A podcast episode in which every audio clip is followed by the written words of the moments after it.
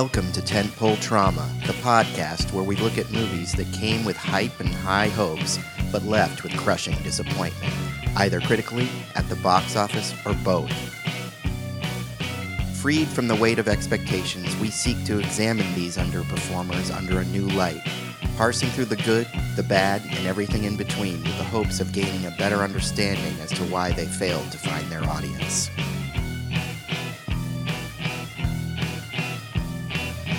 Warning there will be spoilers, so if you haven't seen the movie that we're discussing today, I suggest you stop the podcast and go watch it. Then, when you come back and listen, you'll get more out of the discussion. On this episode, we discuss The Lone Ranger.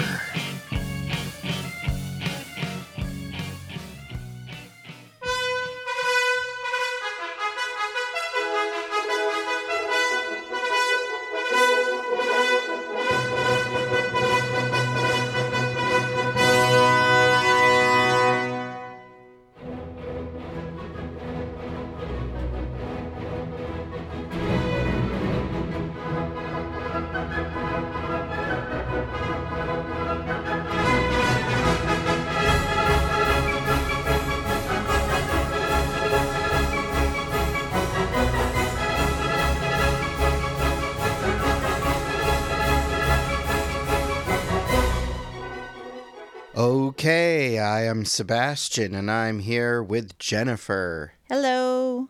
And we are doing one of our patented Just the Two of Us podcasts. Just the two of us. We decided to give our other hosts a break this week and we figured we'd cover a movie that had been requested by one of our listeners. Mm-hmm. Unfortunately, we are not sure exactly who- the listener is. We seem to have lost that communique. But if you're out there and you're listening and you requested this film, This one's for you. this episode we are covering the 2013 Lone Ranger, starring two canceled stars. Johnny Depp and Armie Hammer, both of whom are personas non grata in today's cinematic landscape. Jen and I are both fans of Johnny Depp, would you say? Yes, I would say that's correct. I like Johnny Depp's work a lot. You know, I haven't loved everything he's done over the years, but I loved him as Edward Scissorhands and Gilbert Grape, and I like Sleepy Hollow a lot. I know you're a big Sleepy Hollow fan. Big time. I'm a big Pirates of the Caribbean fan. I like those films. you like seafaring yarns. I like Seafaring Yarns, and I like his character of Captain Jack Sparrow. So this movie came along, and he was starring in it as Tonto because Johnny Depp does at least have some Native American background. That's right. So it's not totally offensive that he should be playing this character, although how Native American he is is certainly up for question. I'm not sure. I was actually trying to find that. I feel like he his background might be Cherokee, but I'm not sure how much he has.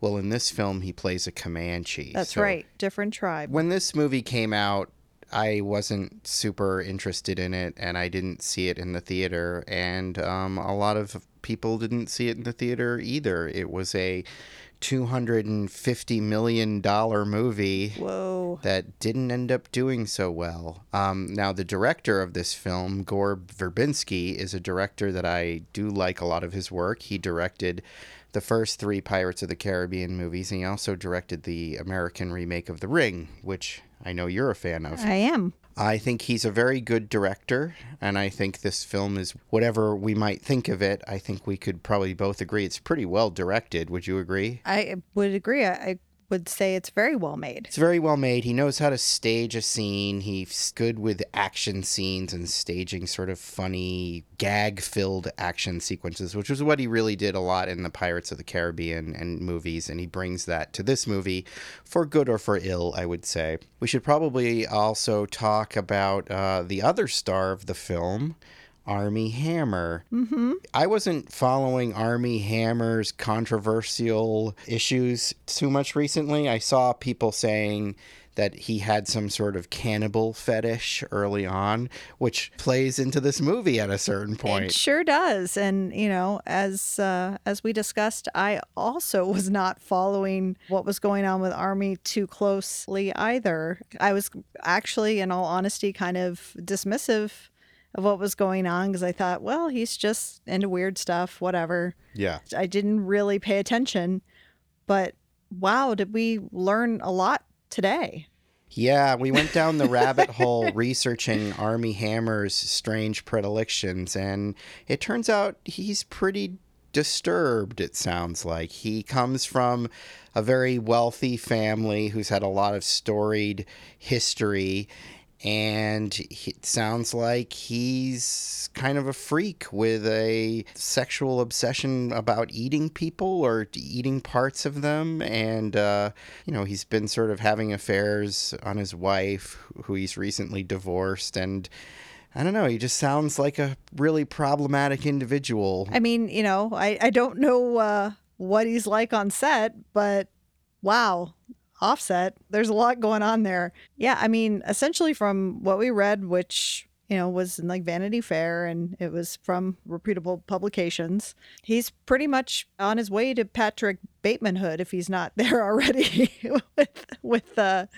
some uh, really gross ideas. Well, and I think the thing that's really troubling about it is that he has sort of forced these predilections on unsuspecting women who have gotten involved with him over the years and tried to get them to do some pretty uncomfortable and unsavory things, you know, bordering on sexual assault in some Yeah. cases. So we, we couldn't really be dismissive of his oh, kink Oh, no. after reading about it. Nope, that was on us for not paying more attention. Yeah, it was it was a real eye opener. But he's been recently sort of removed from a bunch of high profile movies. Some movie that's coming out soon, he, he was just recently replaced by Will Arnett, and they've had to like reshoot a bunch of his scenes. I forget what movie it is.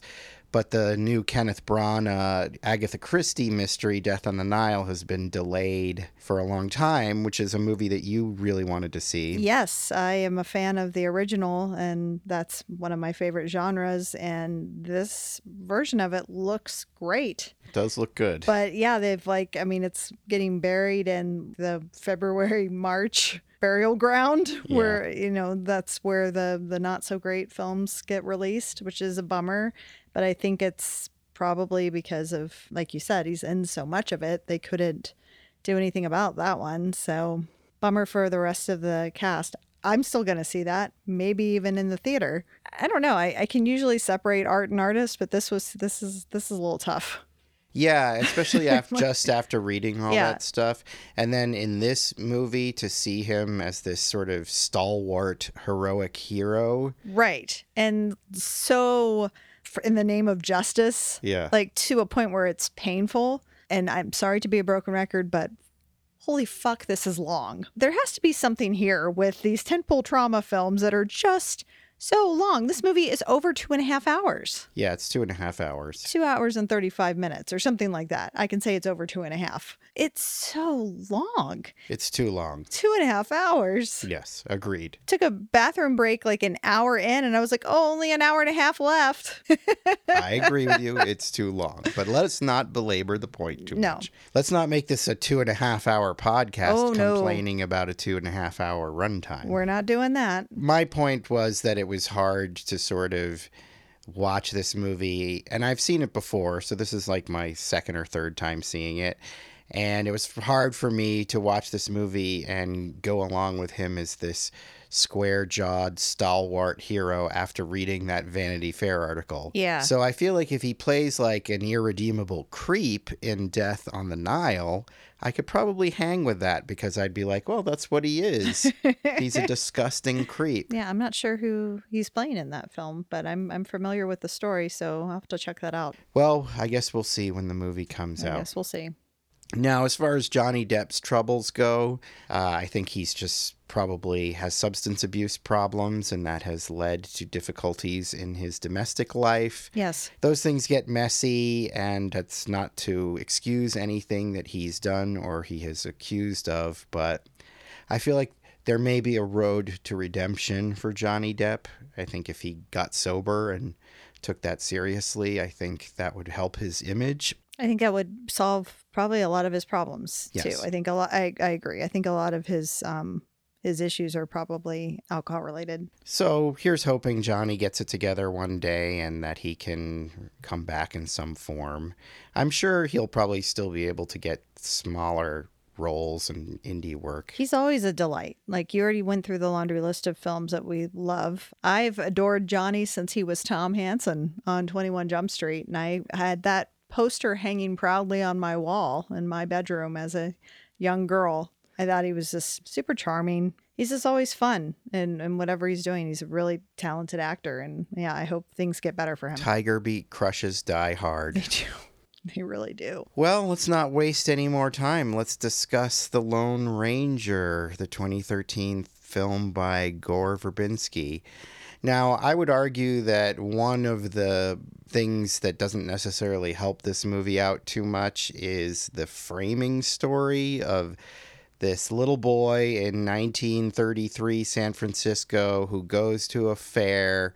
And in the fair, there's this kind of offensive uh, noble savage display. It's like a, a natural history museum kind of looks like, doesn't it? I mean, I mean, it's obviously not very tastefully done, but that's kind of what it reminded me of when he was walking through there. Right, but I do think that's accurate. That's Yeah, sort of no. an accurate representation of the type of attractions you might find in a tent in some early 20th century fair. But the little boy is dressed up like the Lone Ranger and he happens upon this display and there's this old Indian or Native American, but In the movie, they call them Indians, so I'm I'm just resigned to. I'm probably not going to get it right.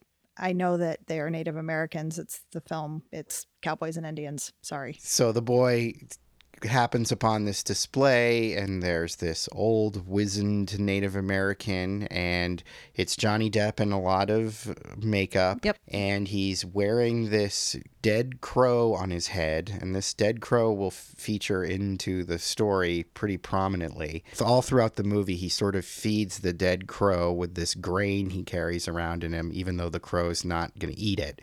So he's just kind of drizzling grain on himself as a result. But the little boy asks him who he is, and he recognizes that the little boy is dressed up as the Lone Ranger, and so they begin this conversation in which Tonto is going to relate the story to this little boy to tell him the real story of the real Lone Ranger. You know, it's cute and all, but we could cut out 10 minutes of the movie by just hacking this out of there. Yep. I don't feel like it was necessary. Sure don't. They're trying to sort of provide this sort of historical context because it's taking place in San Francisco. Mm-hmm. And we're going to find out that the railroad is en route to San Yes. Francisco. But He didn't. It wasn't necessary, no, especially because there's just so much that they pack in to the two and a half hours that this could have gone. we get our first taste of the sort of almost silent movie character style comedy that we're going to get from uh, Johnny Depp in here. Very almost, I would say, Charlie Chaplin esque or whatever. His character of Tonto is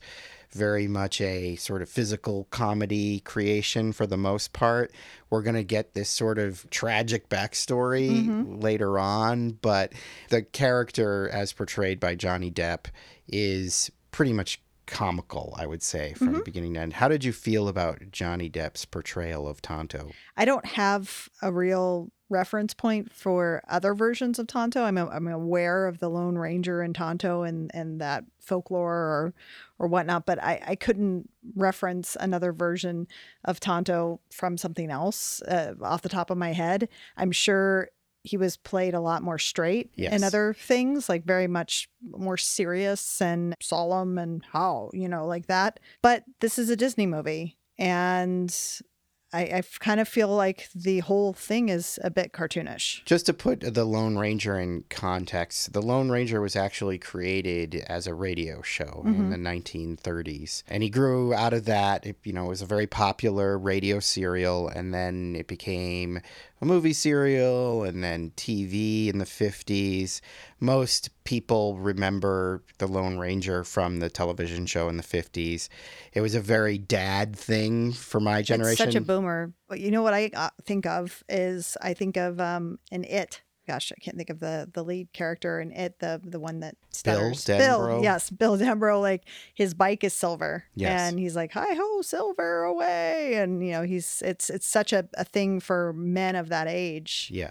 such a defining thing, and and probably something that was played a lot amongst young boys. Yeah, I knew mostly of the Lone Ranger just from my dad telling me about the Lone Ranger. And there would be occasionally Lone Ranger shows on syndication in the afternoons on UHF channels when I was a kid. And I might have watched a little bit here and there, but it was never my thing.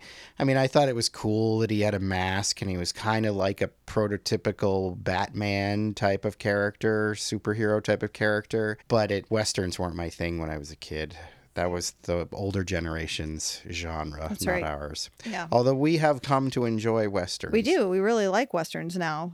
Absolutely. But um at the time, no. I mean, even if I were watching reruns of things from the 50s and syndication, it probably would have been like the Donna Reed show or something like that on on Nick at Nite or something else like that. It w- would not have been any of the the Lone Ranger or any of the the western type shows that were popular then. Yeah, and I think to that point, what Johnny Depp is doing is he's trying to do something a little more unique with the character. As you alluded to, the original versions of the character were very much the noble savage, mm-hmm. like they're making fun of in this beginning.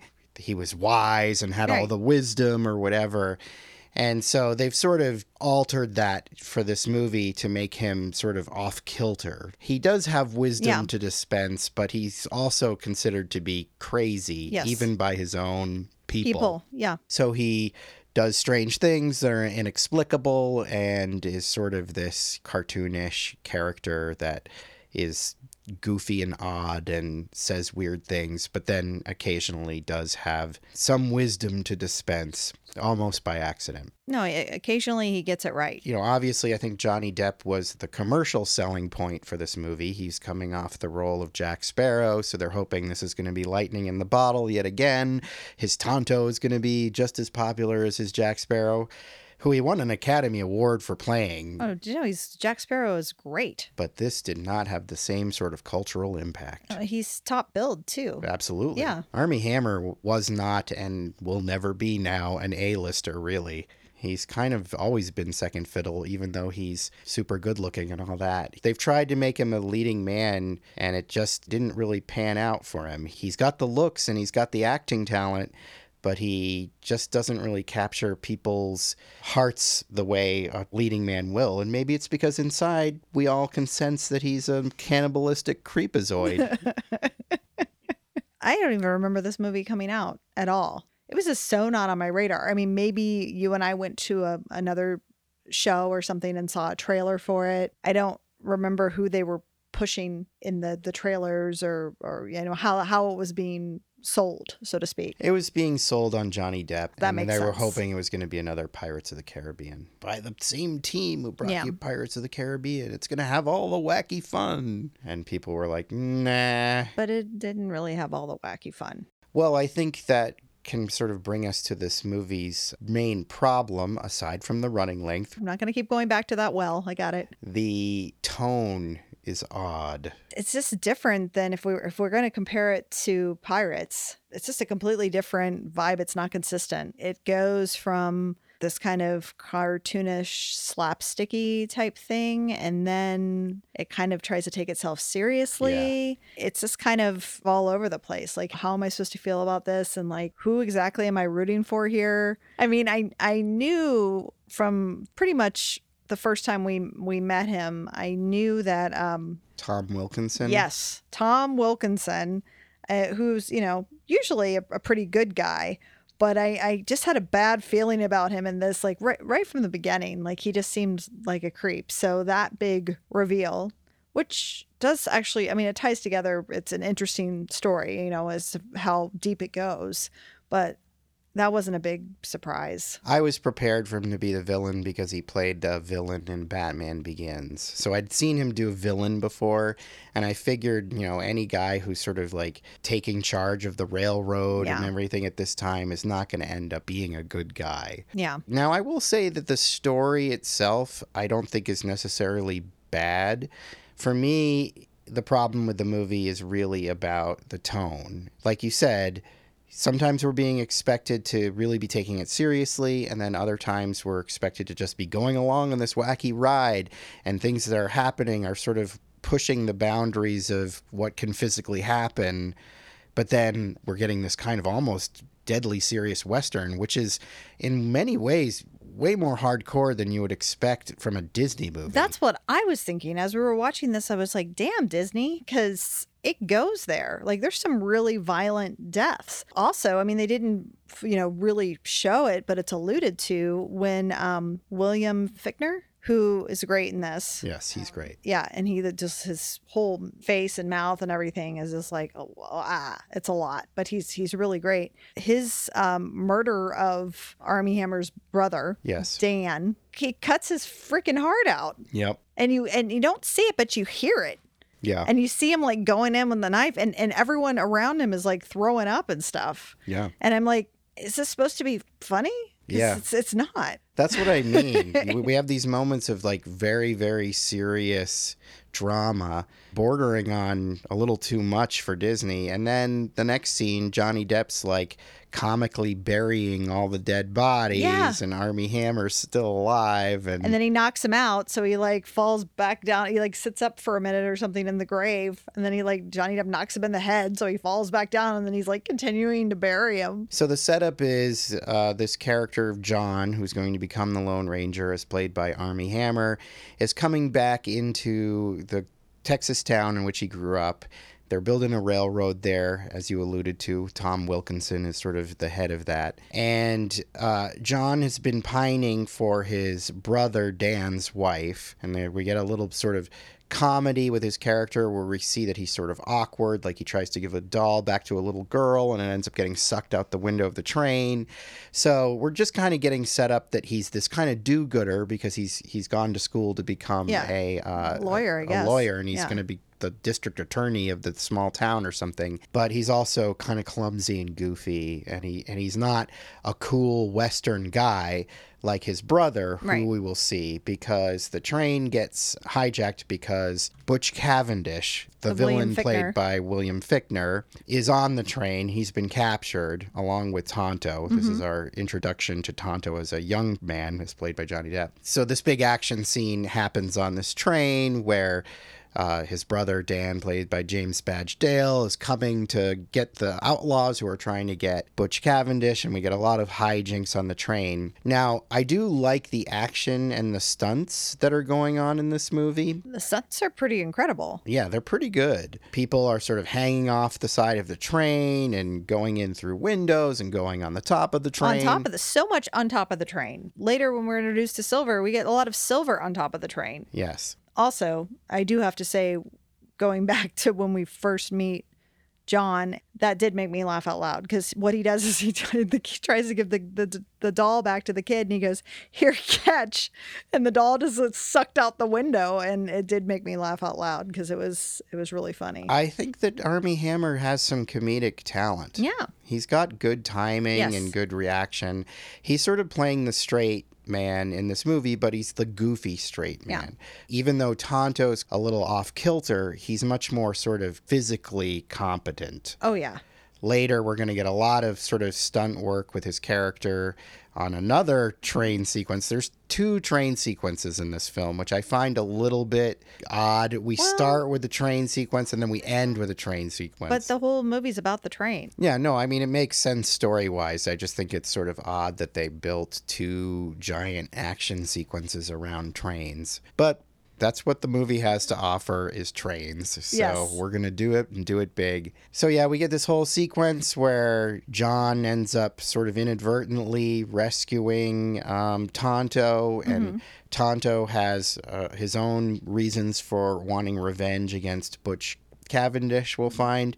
We do get a nice little bit of comedy here where Tonto can see that Butch Cavendish has found a gun that's been hidden for him in the train. He's trying to like warn the other guys, the, the sheriffs that are on the train, and they're not paying attention to him. And he finally gets their attention, but it's too late. And then Butch Cavendish sees him and he's holding his finger in a gun position. Because he had signaled the sheriff or whatever, and the sheriff had saw it, and he just never undid his hand from that position or removed his hand from that position. That also made me laugh. It's a nice bit of comedy. Yeah, I mean, there's there's some funny stuff in here, like when it works. I think the problem is the comedy doesn't always work. no, Like it's not always funny. no, those are probably the two times that I really chuckled. Definitely in the middle stretch of the movie, things just kind of aren't clicking, and I feel like the middle drags terribly. But this opening sequence, it's fun. It's, it sets the stage. The train ends up running all the way to the end of the tracks mm-hmm. that they haven't even finished building yet.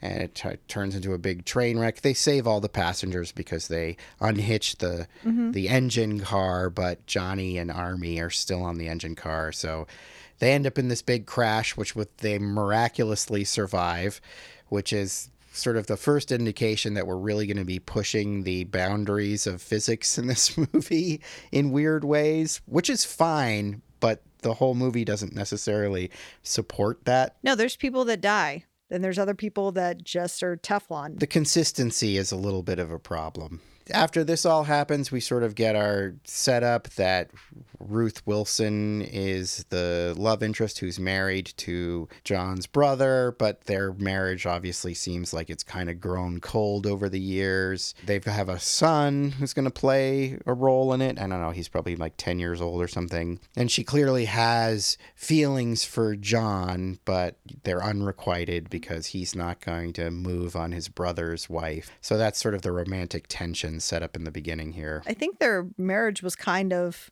cold, so to speak, just because he's the ranger, and I think he's gone a lot. Yeah, he takes his job very seriously. Yeah, I mean, like he literally like had just seemed like he just rolled back into town, and then he was like, "Well, we got to get out there again," and so he's hardly ever home. I like the actor who plays Dan. It's James Badge Dale. He's a character actor that shows up and stuff. He's been like in Iron Man 3 mm-hmm. and a bunch of other movies. He's got a good face and he does a good job here. And they sort of set up this dynamic between the two brothers that he's the man of action and the cowboy. And, you know, his brother's now a city boy coming back into town with his fancy law degree and all that. But he ends up drafting him into their Posse. posse as a deputy, and they go riding off into the wilderness to chase down Butch Cavendish's gang, who's escaped during the train crash. And we get a little history here because when he deputizes John and gives him the ranger badge Star. star, he looks at the back of it and there's a signature on it. And he's like, Oh, is this dad's? So, like, that was like an indication that Dan followed in his father's footsteps where John um, was educated. Yeah, he's come back home, but he doesn't really fit in. They're making fun of his clothes. And, you know, he's an educated, he he introduces him to Tom Wilkinson and is like, Oh, he's educated like you are.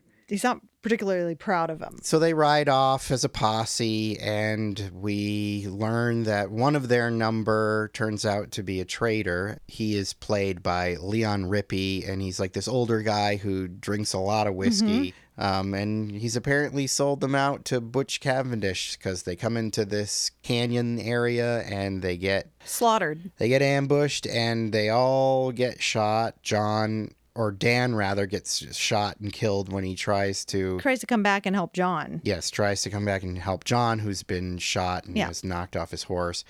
But Dan isn't fully dead until, like you said, Butch Cavendish comes up and carves out his heart with a big old knife. Rough stuff. Tonto is reintroduced back into the story here because he is watching this from high on a canyon ledge or whatever. And it's funny because they don't ever explain how he got out of the jail. No. And they flash back to, or flash forward to 1933. And the kid is like, How'd you get out of jail? And he just. Kind of blows it off. He blows it off. Yeah. And they never explain No. how he ended up there. That's it. That's kind of funny. They kind of do that here and there in the movie where they're just like, oh, we're not going to bother telling you how that Well, happened. because it's Tonto telling the story, right. right? So when someone's telling a story, they get to leave out what they want to leave out. And so this is sort of where the Lone Ranger story starts in most tellings of the tale. Uh, this ranger is supposedly killed out in the desert and this you know Native American finds him and brings him back to life quote unquote and convinces him that the best way to go after the people he needs to go after is to pretend he's still dead and wear this mask so that people don't know who he is. That's your basic setup for the Lone Ranger. So they do honor that in this movie, and we get that pretty straightforward. And then we get Tonto also um, telling John that he says that he died and came back, that he's a spirit walker. Mm-hmm.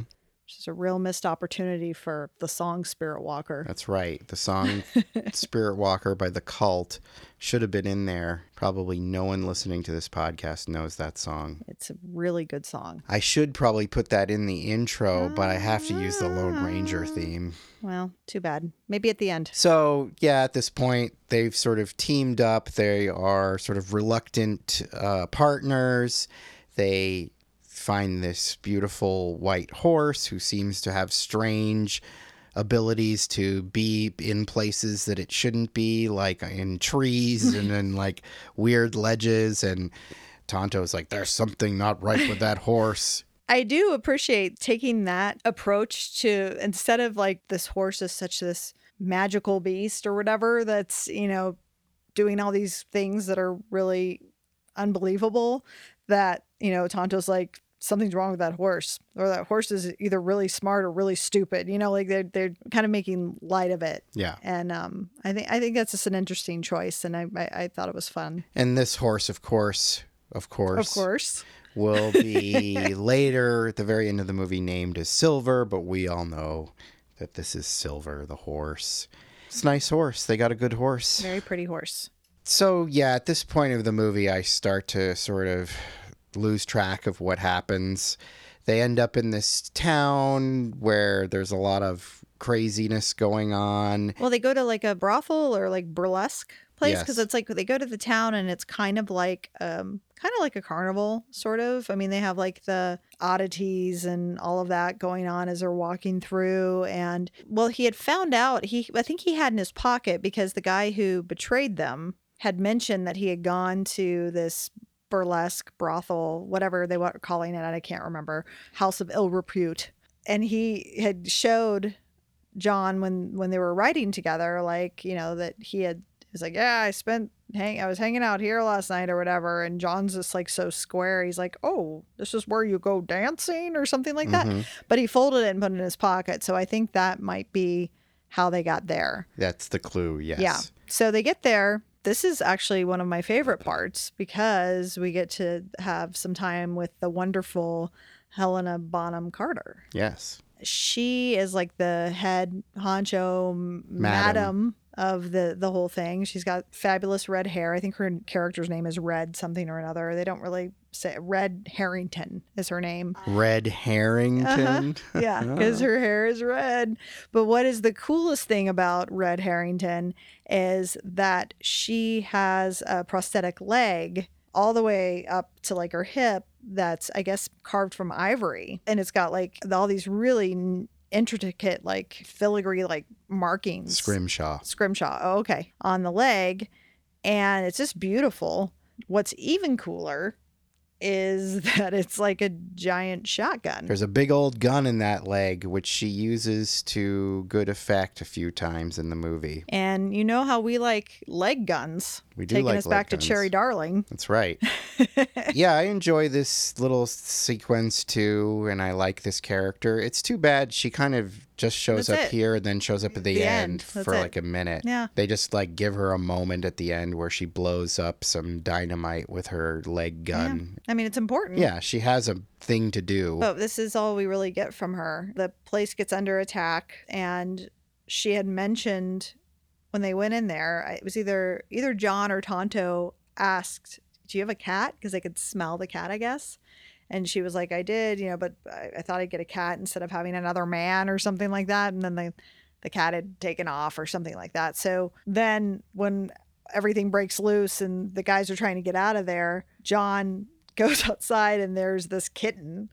And so because he's so do the right thing, he comes back in and is like, "Ma'am, I think I found your cat," and and like the whole brigade that's after them are right there. Mhm. So then more shenanigans ensue. Well, what happens after this is they go to Ruth Wilson's home because she's been attacked. They they've heard that the Comanches are attacking because of something to do with the railroad. Right. Well, they had a treaty Right, that's been broken. that's been broken, apparently. And that's a thing that's going to kind of be going on in the background of the whole movie. And so they rush off to her homestead, which is that typical homestead in the middle of nowhere that we saw in Cowboys and Aliens and we see in every Always. movie. It's always that in the middle of nowhere right. homestead. And she thinks that they're being attacked by Comanches.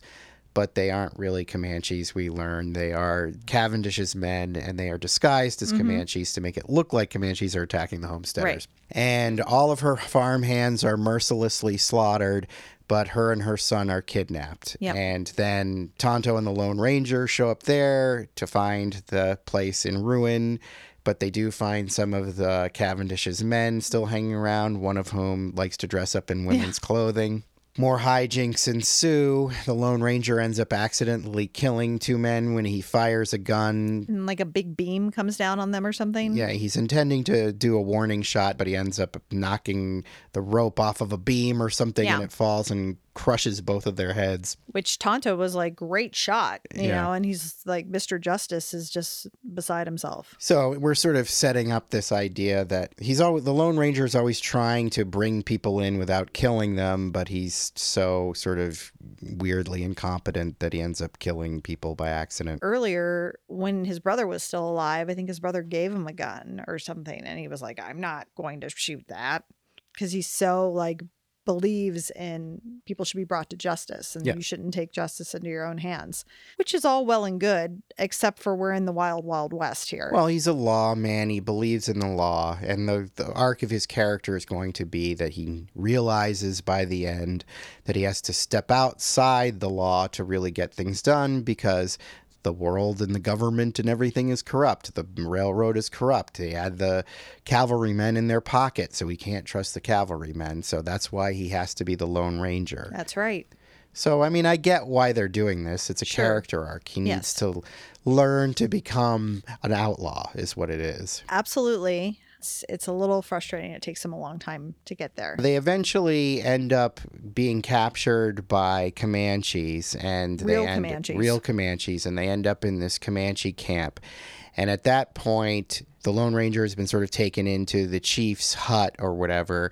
You know, he's asking them, "Well, isn't like Tonto one of you?" And they're like, "No, Tonto's By himself. by himself. He belonged to this tribe, and we get this backstory of how when Tonto was a little boy, he was living with his tribe, and they lived near this river where there was silver in the river, but the tribe didn't have any use for the silver. They didn't see the value in it. And then these men of ill repute came into their village one day and they asked Tonto where the silver was coming from and he led them to where the river began and for his trouble they gave him a watch as a trade a cheap sears and roebuck watch. And tonto is still carrying around this watch. And then they went back to the village and to make sure that nobody told anybody about the silver they murdered all the indians in the village. And burned the whole village down. yeah, and Tonto came home to find that, and that is when he decided to make it his mission to find these two men or this man or whatever. I think it was two men. It was two men, but in the end, is oh, it's supposed to, I guess, be Butch Cavendish and Yes. Tom Wilkinson. Yes. So, yeah, he vows revenge Mm-hmm. or whatever you want to call it, and he starts to paint his face with this black goo that he gets off of a dead crow. Mm-hmm. Yep. That he starts wearing on his head. And that's why he appears the way he does. As an adult, he has this sort of white caked makeup on with black streaks.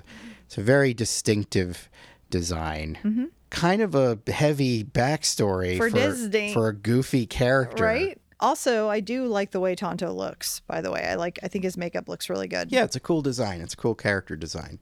But I mean, to compare it to Jack Sparrow, Jack Sparrow, they don't ever give this tragic backstory to. He's a sort of goofy character who does fun, heroic things, Yeah. but they never have this part in any of the movies where they're like, and this is how he became the drunken pirate he is. I just don't think I even needed it, to be honest. Like, there's already so much going on in the story. I mean, it's going to be established that I can't remember his name, Tom Whitmore.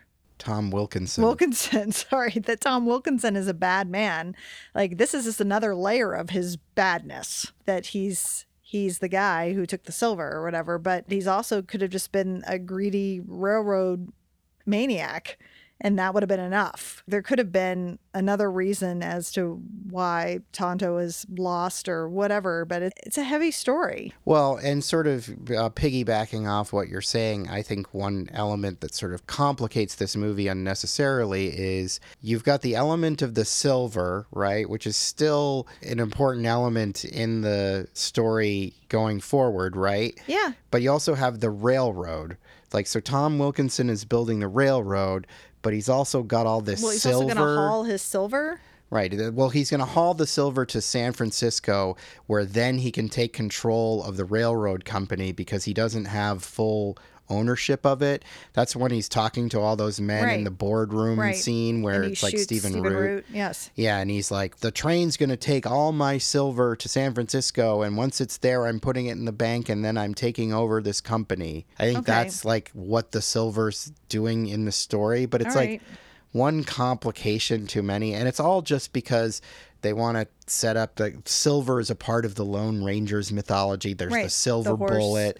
There's the is- horse. is silver. Yeah. So it, it's just too screenwritery. The two main writers are Ted Elliott and Terry Rossio, who Oh, also wrote like the Pirates movies, and Okay. they're big Hollywood screenwriters. And I sometimes think that in terms of their writing, they get a little bit up their own butts. it just doesn't. That's what I'm. I mean, we're saying the same thing. I like it. Just doesn't have to be that deep. This guy could just be a bad man who wants to control the railroad. However, he's going to do it. If he's going to do it by force, or if he's going to do it because he has the silver, whatever. I guess the silver needs to be in there because of the horse and whatnot. But it just it just seems like one thing too many. Well, it's in there also because it's tying back to what Tonto right, but did, did. But, but did we need that super sad story? No, I'm agreeing. I don't think we really need. no, I get it. why it's all ti- it all ties together very nicely. Like it's I mean it's it's it's tight in that way, but it's just all over. It's overcomplicated, and you can say that about these screenwriters' work in general. Like, I, as much as I love the Pirates movies, they are tend to be overlong and overcomplicated, just like this movie. So I think it's a problem.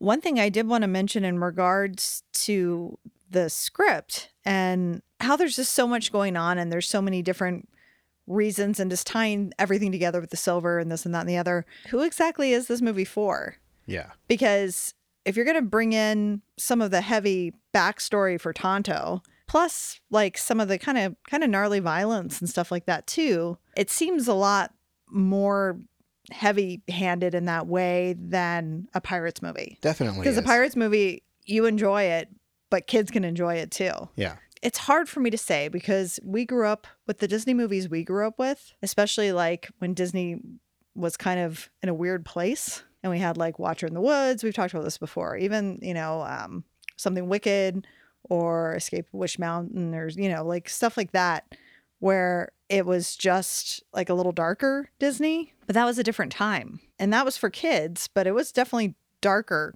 kind of kinder trauma type things. Disney doesn't do that anymore. yeah. Those things were darker, and this is not to argue whether or not that makes it better or worse or more commercial or whatever. The, yes, they were darker, but they were simpler. Like the, I think the problem here is that you're dealing with something that's overcomplicated, and then at the same time you have tonal issues. You could make a simple, funny movie about a Lone Ranger and Tonto where they're stopping a train baron or something, right? And then you just have fun action sequences and you cut out all the more serious stuff aside from the origin of the Lone Ranger because there just has to be a certain Right. amount of death there but you know that's typical for Disney right, Right. somebody's already got to die Always. That's why all the cartoons are so freaking tragic. yeah I think the problem with it is the Tonto backstory is too much and then the plot itself is overcomplicated It's kind of complicated for a kid to get their head around that. I'm That's sure a lot. no kids give two craps about this movie I don't think any kids even watched it One thing I wanted to bring up is in the early phases of the development of the script, there was more of a supernatural element. Mm-hmm. There's hardly any supernatural element in this movie as it stands, other than like what we were talking about with Silver seems to almost be supernatural. Right. And Johnny Depp keeps referring to the Lone Ranger as the spirit walker, Right. meaning he's walked in both worlds and now he can't really die. And he brings up the Wendigo, Wendigo. Yeah. Which is a famous Native American myth Like monster a, creature. wraith or ghost or It- something. it's very vague as to what the Wendigo is. It's basically a forest spirit, and it gets used a lot in fiction in different ways to represent different things. And Tonto is sort of insisting that Butch Cavendish and the man who stole the silver from his people is a Wendigo. So Mm-hmm. in the original script, there were going to be like coyote werewolves or something like that. And they ended up cutting all that stuff out of the script That's because it was going to be too expensive. I know. I would have really liked that. Yeah. A couple months ago, we did Cowboys and Aliens.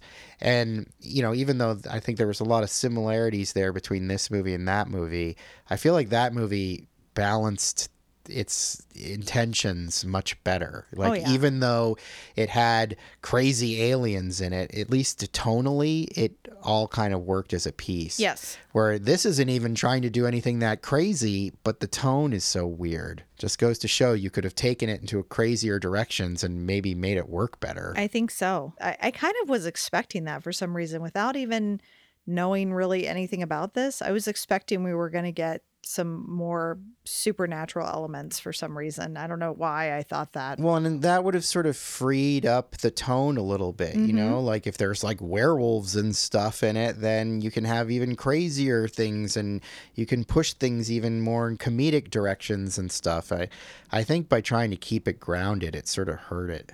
I would agree. So uh, the Lone Ranger and Tonto track Butch Cavendish and his men to this tunnel where they're doing something in the tunnel. I think they're laying explosives or something. And Tonto wants to kill Butch Cavendish because Butch Cavendish slaughtered his people.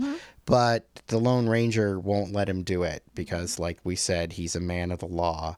So he ends up throwing down his mask. He's not going to do this crazy mask thing anymore. And he's going to take Butch Cavendish back to Tom mm-hmm. Wilkinson and they're going to do things Yep. by the letter. So we get this moment where our heroes are broken up because of conflicting ideologies. You know, Yep. it's a pretty screenwritery thing. This is where you split up your team because they can't agree on how to do the thing. Yep. And so he brings Butch Cavendish back to Tom Wilkinson, who has Ruth Wilson as, sort of his captive. And like the cavalrymen have all shown up. Barry Pepper plays this sort of reluctant cavalryman leader. And of course, what's going to be revealed here once the Lone Ranger shows up with Butch Cavendish, it's pretty obvious that we're going to find out that Butch Cavendish and Tom Wilkinson are in cahoots. That's and right. they've been in cahoots this whole time. They're the ones that did Tonto's village wrong and they've been being bad together for a long time. Kind of the most notable thing that we noticed while we were watching this scene, because this is revealed in a scene where they've been having this dinner in the train car and like the dining car but you know Ruth Wilson has been taken away and and being held hostage in this other car by this guy but they start talking about cannibalism or mm-hmm. something while they're eating this food in the train car. And we were thinking this must have been the reason why Armie Hammer was attracted to this screenplay because of this talk of cannibalism mm-hmm. Coincidence? We think not. and you pointed out that he probably was hoping those ribs that he was whatever eating were made out of like human beings. Leg of lamb or something. I don't know what it was. So, of course, now we know who the true villain is. It's Tom Wilkinson. And they end up bringing the train back to the where the tunnel is. And then all these Comanches come in because they're going to execute uh, the Lone Ranger. And he's being put on this like precipice or something. But then the Comanches come. They come to save them. Yep. But then the cavalrymen pull out their like Gatling guns. And this they, is another really brutal scene. yeah, they're like mowing down Comanches. no, because we have the and right. Comanches that are just like firing a bunch of arrows, which, you know, they're getting the job done. But then, like, these early machine guns, what did you call them? Gatling guns. Gatling guns, just mowing everybody down. I was like, woof, man, rough. It's pretty rough for Yeah. a Disney movie. We're seeing Yeah. like massacring of Native Americans. Yes. here. And it kind of gets brushed off after this. Yeah. It's just like, oh well, oh well. They were all shot down and murdered. This gets the Lone Ranger and Tonto back together, and he puts back on the mask. And so we go into our big main climax, which is now taking place on not one train, but two trains. There's like the train with the silver, and then there's the train that's got Ruth Wilson and her son on it. And it's this big, crazy action sequence. Like at one point, Tonto gets on a ladder and he goes from one train to the other, and the Lone Ranger is chasing after them first through the town with like silvers on top of the rooftops and everything. It's a, like incredible. The stunt work that's happening again, this train stunt work is really, really amazing. Before this happens, Tonto, remember Tonto and um, John are putting on the explosives. this is something that's sort of done in like flashbacks. Like we see them start to put on the explosives, but then later it's going to be revealed to us that they had blown up the bridge. So these two trains are all both barreling towards this bridge. And like to get the explosives, they had to rob a bank and blah, right. blah, blah. Well, and that's how the story began also. Right. Like back at the beginning when he first starts talking to the little boy in 1933, which by the way I read in trivia, the reason they chose 1933 is cuz that's when the Lone Ranger radio program first aired. right, right. So- that makes sense. Yeah. So there was there was a reason for that to tie it all together. But yeah, I thought it was funny because they flash back and we get this thing twice. Did you notice the lady in the crowd twice with like the ketchup on her face because she's eating a hot dog and she goes, "Oh my!" Yeah. When there's an explosion, Yeah. she just full on had like a bunch of ketchup on her face. I did not notice the ketchup. Oh, I did. It's there. I saw it twice. Very important detail. So yeah, we get the big action climax where the two trains are hurtling towards a blown up bridge, and Lone Ranger's got to save Ruth Wilson and the boy, and Tonto's got to get Tom Wilkinson because he's the one he's after, and they got to kill Butch Cavendish and all this. Uh, it's pretty fun. It's pretty exciting. It's a lot of sort of. Uh, Cool stunt work, but then there's a lot of CG and sort of green screen stuff. That one ball that Tonto has where he falls from up high into like one of the carts that's carrying the silver. Mm-hmm. Ouch. I literally said ouch when we are watching it because he fell from like quite a height. And it's like you're falling on silver. It wasn't like you fell on something soft. No, that would be painful. Super painful. I do kind of think the sort of setup for this scene is a little ridiculous because it ends up being two trains on two different tracks. Yeah. So it, you're getting parallel action Yeah. between two trains on two different tracks. But why would there be two parallel tracks running so close together in the Old West? I have no idea. it only makes sense for the Cinematically? scene. right like we, you would only need one set of train tracks going through this crazy like mountainous Mountain pass, right? pass region and stuff like you wouldn't need two parallel train tracks There's a lot happening here. Usually, when you have converging tracks, that means one track's going one way and the other Yeah. track's going the other way. In this case, it's like they're like subway lines or something. It doesn't make any sense. But they need to have two trains going at the same time because then it would just be the same thing they did in the beginning. Right. So they've got to up the ante visually. Boy, do they. And it, it is good. It's like good. It's really good. one thing Rodney likes to say whenever he's on the podcast is like, "Well, show me the scene in this movie that you'd actually, you know, show somebody to be impressed with what they're doing." And I would say you could probably show people this scene. I think so. just if you want to be like, "Hey, you know what's cool about the Lone Ranger movie is this scene." The second train scene. I mean, the first train scene is is good too, but this is something else at the end. Like they really like are pulling out all the stops. It looks pretty good. Even like the stuff that you can tell is clearly green screened, like when they're on top of the train or whatever, it still Yeah, looks pretty good. it still good. looks good. I didn't care. Yeah, and like when the Lone Ranger is riding on Silver and trying to catch up to them, it looks good. I'm sure a lot of the Silver stuff is CG, but that looks good. Well, even like the struggle with Ruth Wilson at some point, where I think uh, what's his name, Cavendish has her again up on the top of the train, Yeah. and then John basically says, you know, like go ahead, throw her off. Like she's she lands on her feet, Yeah. and all of a sudden Silver's there and catches her. She lands on Silver Yep. backwards. Cute gags, lots of physical gags and stuff, but they're all pretty good. Um, but Tonto, in the end, gets his revenge because he manages to sort of corner Tom Wilkinson on the top of the train with the silver, but he doesn't kill him. Does he throw a knife at him or something? I don't think he does at all. I think he just lets the train just go. Yeah, he unhooks the, the, The cart, cart, so yeah. that the front of the train goes off of the destroyed bridge and into the water, and Tom Wilkinson gets buried By his silver, by his silver. which is perfect. So then, yeah, the Lone Ranger decides that he's going to take justice into his own hands. Because he has the one bullet left. Right, he has the silver bullet The silver left. bullet that he had given to the little boy, and the little boy throws it to him, yep, and he catches it, puts it in. He has one bullet, and he he shoots Cavendish. he shoots Cavendish. So, yeah, both our heroes get their men. And uh, yeah, that's basically the end of the story. They end up back in the uh, town, and the, Stephen Root wants to reward the Lone Ranger uh, with a watch, but the watch box is empty and only has the grain or whatever that Tonto think. likes to Yeah. sprinkle around. But the Lone Ranger wouldn't have accepted the watch anyway.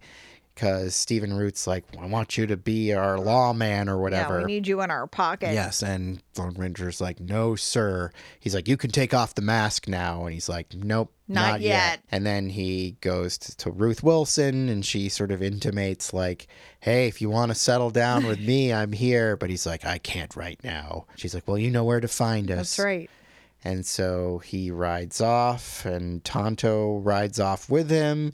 And they have their moment where he's trying to do the uh, Hi-yo silver away. And Tonto says, "Don't ever do that again." Right, which was in the trailer. I remember seeing that in the trailer a lot. We've established our heroes. They're now the Lone Ranger and Tonto, like you know them from the serials or whatever. And then we get the going back to San Francisco, and the you know the kids like, did it really happen that way? And Tonto's like, it happened like that way if you believe it or something Yeah. like that. Again, I could have done without the little kid Wraparound. stuff, the wraparound. But then the little kid like never take off the mask and he yeah, puts, he puts on his the mask. mask. on, and then we're we cut back to the desert where like you know Tonto and John, uh, the Lone Ranger are, and then we zero in on the scorpion, which I was like, okay, because that was a thing a thing that happened in the movie. Yeah. there was a point at, at one point where um, Tonto and the Lone Ranger are buried in sand, like up to their necks.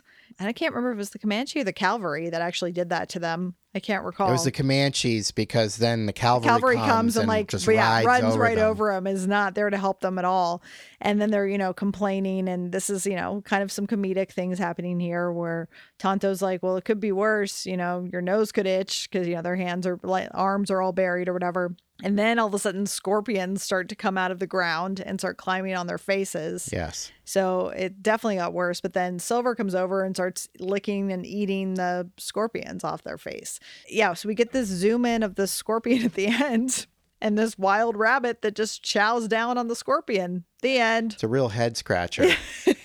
but we should say that while you and I did not necessarily love this movie, our dog Annie was quite captivated with many things that happened in Annie this movie. gives it four paws up. There were a lot of animals doing a lot of different things. That's right. There were bunnies at one point. There were bunnies. The bunnies were, I think, maybe the most interesting uh, Yeah. because there were so many of them on the screen at one time. yes. and she really likes bunnies, but she also horses are one of her favorites. Yep.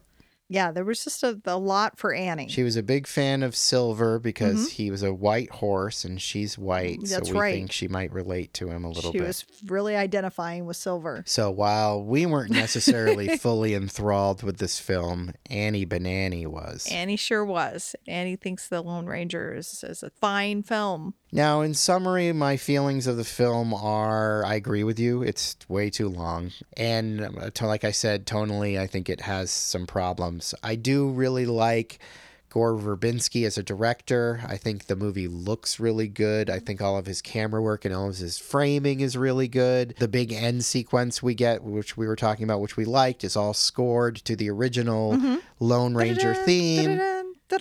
Right. Yeah. which works. Yeah. It works good. They do a revamped version of that for that whole sequence, and it's a lot of fun. Yep. So there's definitely moments in this movie that I, I like, but I don't think the whole holds together because it's just too convoluted. There's too much going on. It collapses under its own weight. Like the crashing train in the beginning, it sort of derails itself under its own sort of weightiness and need to tell too much story. Yeah. I actually I didn't hate watching it or anything. I, I already let my feelings be known about the length. The length and the tone and just all the unnecessary layers I think are what I didn't really enjoy about it. The things that I thought were good is I think it was really well made. I think it looks really good. I think the stunts were incredible. It's well well shot, well acted. There was nobody that I didn't like or I felt like was miscast in any way. They're all actors that I like. I mean, even learning what we did about Armie Hammer, you know, he still did a fine job as what he was doing. I mean, it's like it all works. You know, everything pays off more than it even needs to, as far as nothing is really left undone. Everything wraps up really it's it's a, I think a really tight screenplay, except that it's as we mentioned earlier, there's more reasons than need to be there if this is supposed to be for kids, because that's my other big thing, is like, who the hell is this for? It's too much. It's overcooked, is the term I Yeah. would use. I think all of these things can speak to the fact that it didn't do well at the box office, but I think there might be a couple of other things that we could throw in there. People just don't flock to westerns like they used to. It seems to be hard. I mean, that's that was the case with Cowboys and Aliens too. Right, and this costs $250 million, which is insane. It's crazy. And they also, like, even with that price tag, I was reading in the trivia that the leads like deferred their salaries by like 20% or something Wow. like that. Yeah, it was um I mean, they wanted to get it made and they they had a lot of problems with shooting and stuff too. Like Yeah. the film was nearly canceled due to obstacles during production, including bad weather, wildfires, a chickenpox outbreak, and a crew member's accidental death. Wow. So, I mean, it was rough. And I, I think Johnny Depp like nearly had um had, like a near death experience because he had like a fall off of his horse and stuff too. And this seems like they, they really were swimming upstream. It's just always, it's just sad to me. Like when you're deferring salaries and you're going through all this hardship to get this film made and then it comes out and it's just not what you're hoping or you uh, or maybe maybe they were happy with the way it looked and everything but it's just not it just doesn't connect with people and people don't flock to the theater, theaters to see it and it's just it's a bummer Yeah, I mean, it, the critical reviews weren't great, so that didn't help things. And I think we've touched upon a lot of the reasons why the Yeah. reviews weren't great. But I also think that no matter what your plans were, you shouldn't have spent $250 million on this. And, you know, it looks good, yeah it looks really good but it doesn't look $250 million good. I mean, that's a lot of money. And, you know, those sequences that we talked about were pretty spectacular, but a lot of the rest of it is just kind of like a Western. And Yeah. nowadays, Westerns are considered low budget. yeah Like most Westerns that you see being made now, the genre has kind of come back a little bit because you can make Westerns for cheap. And so it's really a head scratcher as to why this was so expensive. I'm sure they built everything from scratch, like all the town and everything. I'm sure that was all done just for the movie. No expense was spared. And it sounds like the production was troubled on top of it. So I'm sure that was expensive right too. like just that's eating up money too Right. I'm not accusing anybody of like pocketing the money. no no no I'm just saying like that's a huge, huge price tag. tag, for this movie. And for a Western, like a genre that people are not flocking to. And you had Cowboys and Aliens two years before. That had tanked. That was 2011. The signs were there like this is not gonna probably be a big hit. I think they were just like you had kind of mentioned earlier. It's coming off the heels of Pirates, and they were just thinking that they could keep the Pirates train going Yep. in a different way. Train, uh huh. See Yeah. what I did there? I do see what you did there. but you know, with having Johnny Depp and he was hot, and I mean, everyone loves Captain Jack Sparrow, and you know, let's get him doing Tonto, who is another beloved character as the Lone Ranger is to a certain age group. Maybe they were I don't know, thinking that, well, it just wouldn't have been. It would have been granddads and their grandkids going, I guess. Because it's like the generation that would have had kids that would be going or be Gen X, and we don't care. Nope. I don't know. It's just such a sm- like a small margin of people you're getting to possibly go to the theater for this western. Like the nostalgia of the Lone Ranger is just not that strong. Even like you're saying, westerns are a tough sell already. Even the Lone Ranger, which is one of the most known characters, Yeah, The Lone Ranger wasn't a white hot IP in 2013. it was no a different time. It would have been. If they'd done this movie 40 years earlier, yeah. it might have really done gangbusters. I mean, they have made Lone Ranger movies Yeah. in the past. There was one made in like the late 70s or the early 80s that was like a modest hit. So producers wanted to make a kick-ass Lone Ranger movie for the the new millennium and like, you know, they're probably thinking, well, superheroes are hot and like the Lone Ranger's kind of a superhero. He's like a western superhero, but they didn't play the character that way in this movie. He's played as more of a goof until the end. So even that seemed like maybe a misguided idea if that's what they were hoping for. I mean, I think there's a lot of reasons why this movie did a paltry like 30 million dollars in opening weekend or something like that. I wonder if Jerry Bruckheimer is like a big Lone Ranger fan because I was just looking and he's old enough to have kind of been into it because he's Yeah. born in 43. Oh, so I'm sure. he could have felt that people were going to give more of a shit about it than they did. Well, I also read that the they started developing this movie in like early 2000s, and around that time they had made those Zorro movies with mm-hmm. Antonio Banderas, Yep. and those had been actually popular. Those movies made money, so I think they were thinking, oh, if Zorro can be done, we can do the Lone Ranger. But uh, those were done in like the early 2000s. We're talking like 10 years later. Right. I can barely remember those movies. Were they played pretty straight? Yeah, they're played pretty straight. It's got that sort of swashbuckling Yeah. humor, but it's not as there's no Johnny Depp doing like Charlie Chaplin Slapstick routines. type. I get what they were thinking, but they pushed it too far. It'd been too late. And I mean, with Zorro, you've got like the Latino audience who have affinity for the character. Sure. I just feel like nobody cares about the Lone Ranger anymore. I know that's that's sad. Oh well. That's how it goes. So it's what happens. Overall, I'm, I I didn't hate it by any means. I just want to stress that, but I don't know who I would recommend this to, or if I would recommend it to anybody. I do know of people who really like the movie, so it does have its fans. Quentin Tarantino apparently, and the trivia said it was like one of his favorite movies of 2013. It does have its fans. I've heard other podcasters and people who just love it. It's sort of one of those movies where people will, well, I love the Lone Ranger. Like I don't care what anybody says. Yeah. You know, so I and I can relate to that and Lord knows I've oh, championed geez. movies on this podcast Same. that like nobody gives a shit about, but I like. Hundred percent. I, I get it. The Lone Ranger is just not one that I'm gonna champion, but I've championed some real doozies and still do. I kicked off this podcast series doing like John Carter within the first 10 episodes, so I know how it feels to love a outdated IP that bombed big time that came out from Disney. This was like their next big bomb after John Carter. It was like Lone Ranger and John Carter.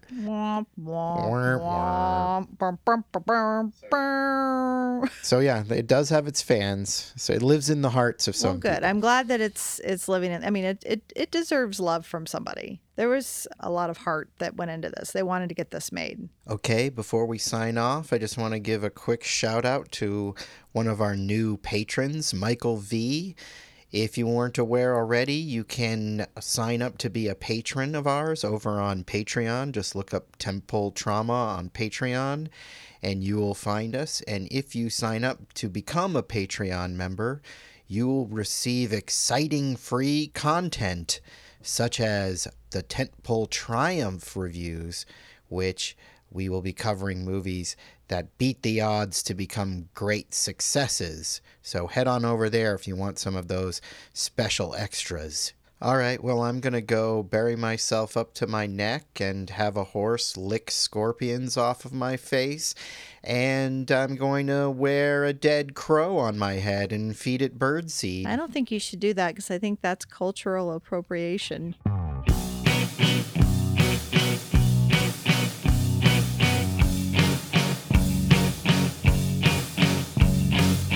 That about does it today for Tentpole Trauma. If you like what you heard, check out our social media presence on Instagram, Facebook, and Twitter. Just look for Tentpole Trauma. That was easy, wasn't it? If you like us, hit subscribe and leave us a sterling review on iTunes, if you dare.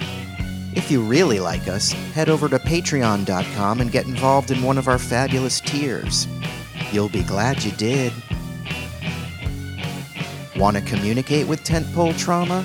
Send an email to tentpoletrauma at gmail.com. We'd love to hear from you. And who knows, one day you may even get your email read on one of our shows. Well, thanks for listening, and we'll see you real soon.